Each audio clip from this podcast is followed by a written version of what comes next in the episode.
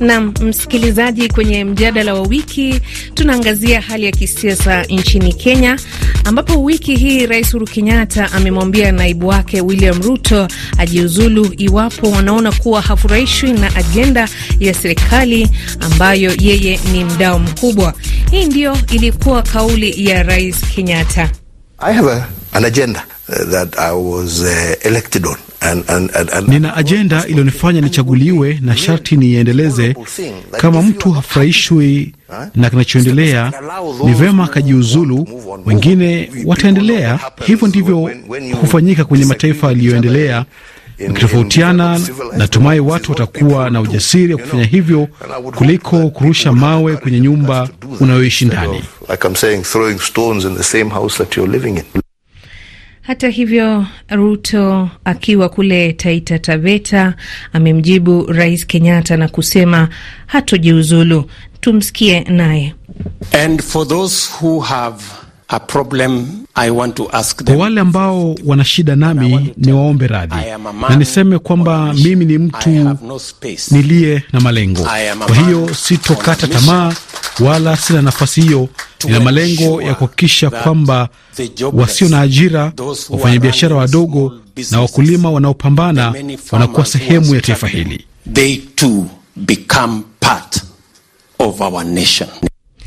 Haya yamejiri baada ya mahakama ya rufaa kuamua wiki iliyopita kuwa mchakato wa marekebisho ya katiba ambayo yaliungwa mkono na Rais Kenyatta ni kinyume cha sheria.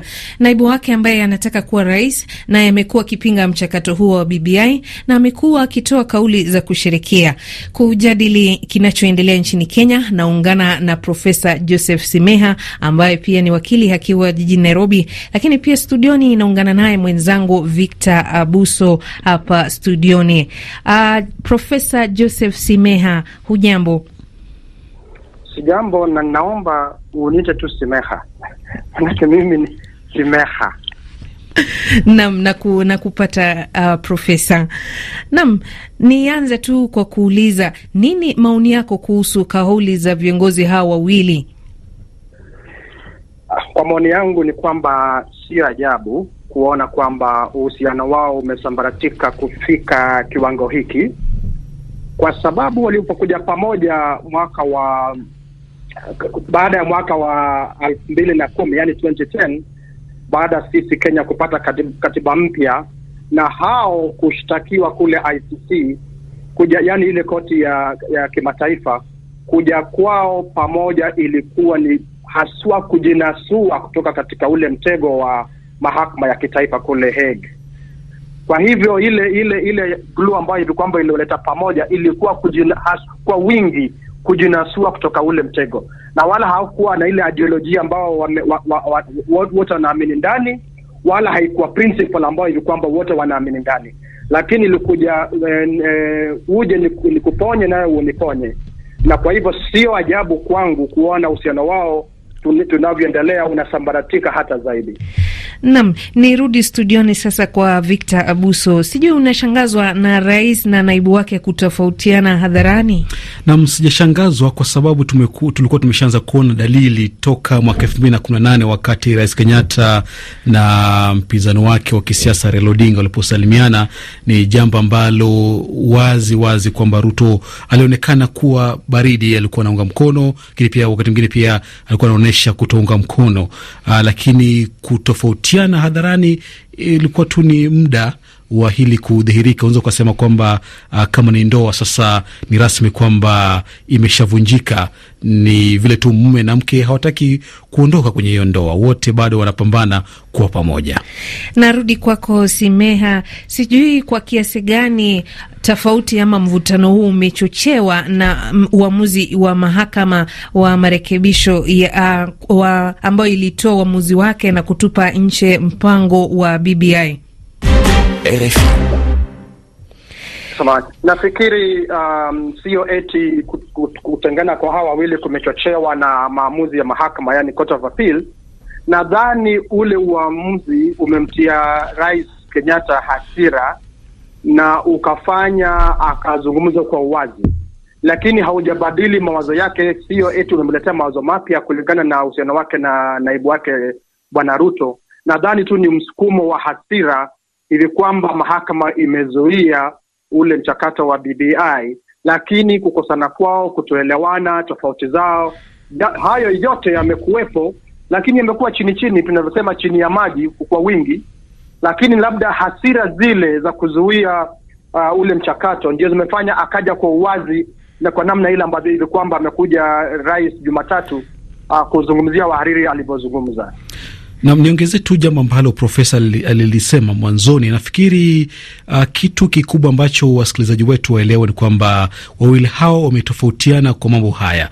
Uh, Rais Kenyatta nafikiri anataka kumaliza nafasi yake akiwa uh, ameliacha taifa ambalo limeungana kisiasa na kuacha ile historia mbaya ambayo watu walikuwa Wakenya walikuwa wanazuzana hasa baada ya uchaguzi, lakini naibu wake yeye anaona kwamba tatizo kubwa ambalo linaokabili wa Kenya tatizo la kiuchumi, na amekuja na hii mbinu kwamba akiwa uh, rais atajaribu kuwainua Wakenya walio chini uh, kwenda juu ili wapate uh, pesa na mambo kama hayo uh, lakini Rais Kenyatta kwa upande mwingine anaona kwamba hilo litafanikiwa tu iwapo kutakuwa na muungano uh, wa watu wote kwa pamoja na umoja wa kitaifa.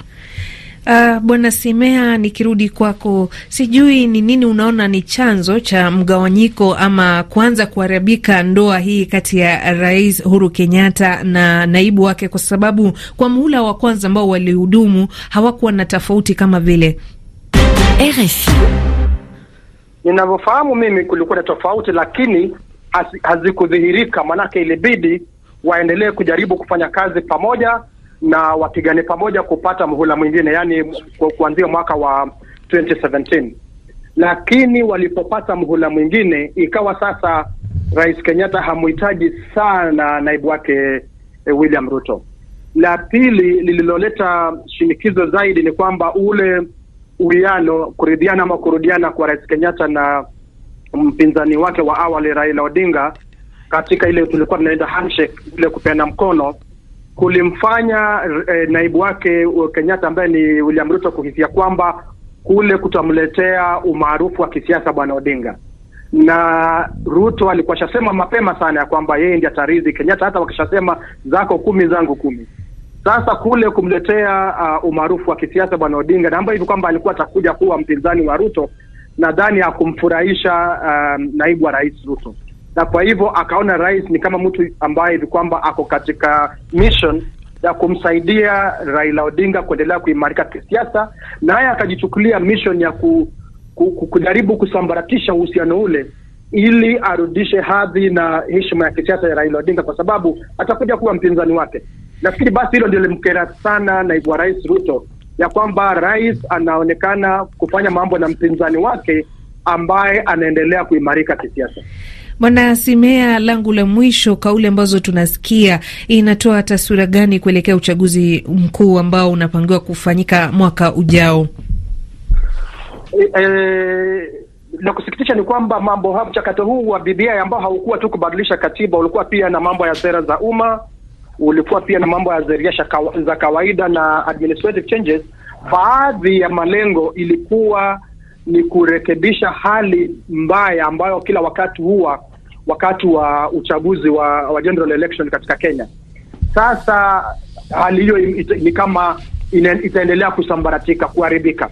Manake ukianza kuona majari, majibizano ambayo tunaanza kuyashuhudia na, inaleta hofu kwangu ya kwamba tukikaribia uchaguzi kunaweza kuwa na uhasama wa hali ya juu na kukawa na matatizo, kwa sababu ni unajua, mambo haya ni perception, ni vile wananchi wanaona. Wakiona mtu wao anaonewa au anasukumwa kando unfairly, wanaweza leta matatizo.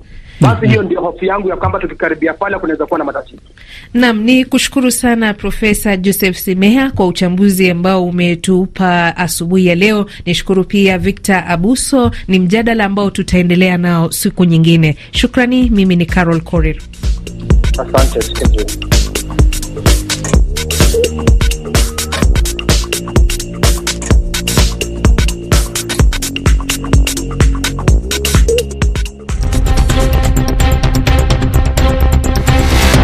Korir na makala mjadala wa wiki. Na msikilizaji, ni kukumbushe baadhi ya habari kuu za dunia ambazo tumekuletea katika matangazo yetu ya asubuhi. Miongoni ni pamoja na muungano wa upinzani wa Lamuka kule DRC waitisha maandamano kupinga kuingiliwa kisiasa uh, kwa tume ya uchaguzi seni.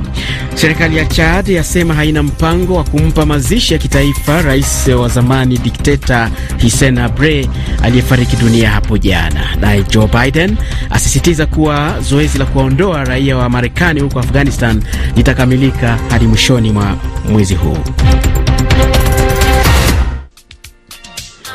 Nam nikuletee sasa wimbo I'm in love with uh, DJ wake Ivon Chaka Chaka huko Afrika Kusini.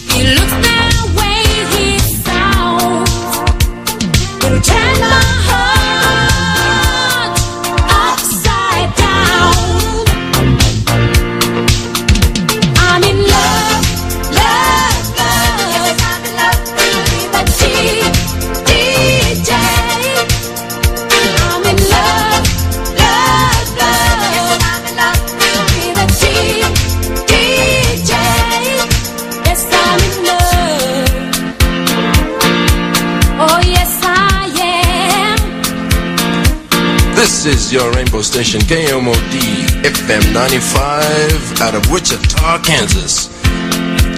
Where the man says it's gonna be coming down all night. I hope you're warm and tight, honey. If you're feeling alone, baby, just get on the phone and talk to me. Just get on the phone, honey. It makes me feel so special and so close to me.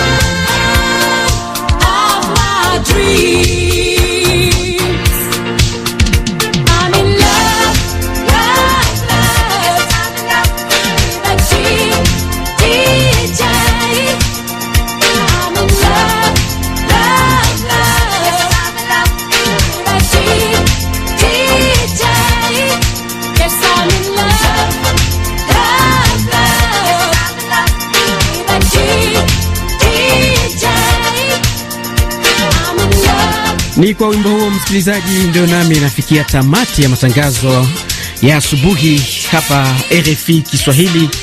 Naitwa Ruben Lukumbuka, msimamizi wa matangazo amekuwa ni Victor Buso, mitamboni Paul Emil. Tumshukuru pia Carol Korir ametuletea makala mjadala wa wiki, lakini pia uchambuzi wa magazeti. Matangazo mengine msikilizaji atakujia mwendo wa saa kumi na mbili kamili za jioni kwa saa za Afrika Mashariki. Hadi wakati huo, ni kutakie siku njema na kwa heri kutoka Nairobi nchini Kenya.